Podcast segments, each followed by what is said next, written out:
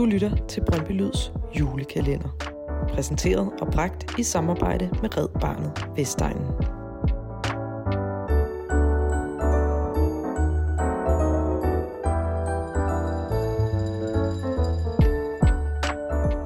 Frivillighed, fællesskab, samarbejde og den der helt særlige Brøndbyånd, der hersker på Vestegnen. Det er noget af det, der kendetegner det bånd, vi har til hinanden. Og det er noget af det, vi måske skal bruge december på at minde hinanden om. Især i en tid, hvor der er rigtig mange ting, der minder os alle sammen om det modsatte. Rigtig glædelig blågul jul.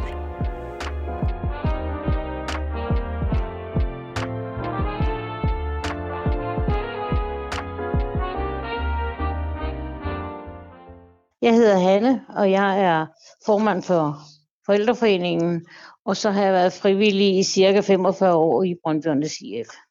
Det startede for mig ved det, at min svoger, han har været medlem af klubben i mange år, og han spurgte om på et tidspunkt, om ikke jeg ville komme og stå i en bod på Brøndby Stadion. Og det gjorde jeg bare én kamp, ikke? og den er der egentlig nu. Fordi så blev jeg efter et stykke tid leder af alle de der bodfolk og styrede alle dem, der var. Der var jo rigtig mange, da vi startede op og noget med 250 fodfolk, vi havde holdt styr på. Og derfra startede jeg. Og så har jeg siddet lidt i, hvor, i det amatørbestyrelsen, og så har jeg været med i forældreforeningen i 20 år, tror jeg, eller sådan cirka. Vi er en støtteforening i øh, amatørerne i, i BIF hvor vi øh, samler penge ind til ungdomsafdelingen, kun til ungdomsafdelingen. Altså sådan, så hvis der er nogen, der ikke har råd til at tælle kontingenter, få støvler eller tøj eller komme med på ture, så kan de søge os igennem deres trænerleder om at få penge til det. Og så giver vi et fast beløb til ungdomsafdelingen hvert år. Vi har jo gjort det igennem mange år. Vi har haft startet for mange år siden der med boder på Brøndby Staten, hvor vi tjente penge, men så blev det jo lavet om en hel masse. Og så har vi været med i Brøndby Cup, og vi har stået ved stævner og solgt. Øh, men det er jo også gået lidt ned desværre, så nu lever vi mest af vores bankospil. Og så når der er nogen ting på Brøndby Stadion eller på Brøndby der omkring, hvor de spørger, om vi kan være behjælpelige med det og det. Det kan være ved et juletræsal eller et eller andet. Så støder vi op igen. Men det største for os, det er vores bankospil, vi har hver torsdag. Vi holder har nogle lokaler op på Park Allé øh, 289. Og der har vi øh, spil hver torsdag. Vi starter, vi lukker ind, når klokken den er halv fem, og vi starter spillet cirka kvart over seks. Og det var til cirka halv ti, kvart i ti. Og det er jo som et bankospil, og så kan man købe sidespil og alt det der, ikke? Ved siden af. Men øh, når man kommer op, så kan man, øh, man skal jo være medlem af os, men man kan komme en gang eller to på en gæstebillet, som man køber, når vi kommer derop. Men de fleste vælger at købe et, øh, et øh, medlemskort, fordi vi tager, jeg tror det er 5 kroner for et, øh, en indgangsbon der, ikke? og så øh, tager vi 25 kroner for et, for et medlemskab et helt år. Så det vælger de fleste, fordi der kan de også vende lidt på. vi er rigtig glade. Vi synes, vi er...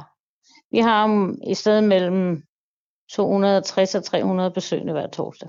Jamen, jeg synes, det er dejligt at være social med alle de mennesker. Jeg synes også, det er så dejligt at være i vores bankohal, hvor der kommer mange enlige ældre mennesker af de fleste. Der er også begyndt at komme mange unge, ikke? men øh, jeg synes, jeg gør et godt stykke arbejde ved at høre på, og nu har de haft besøg af Leif, som jeg kender Leif.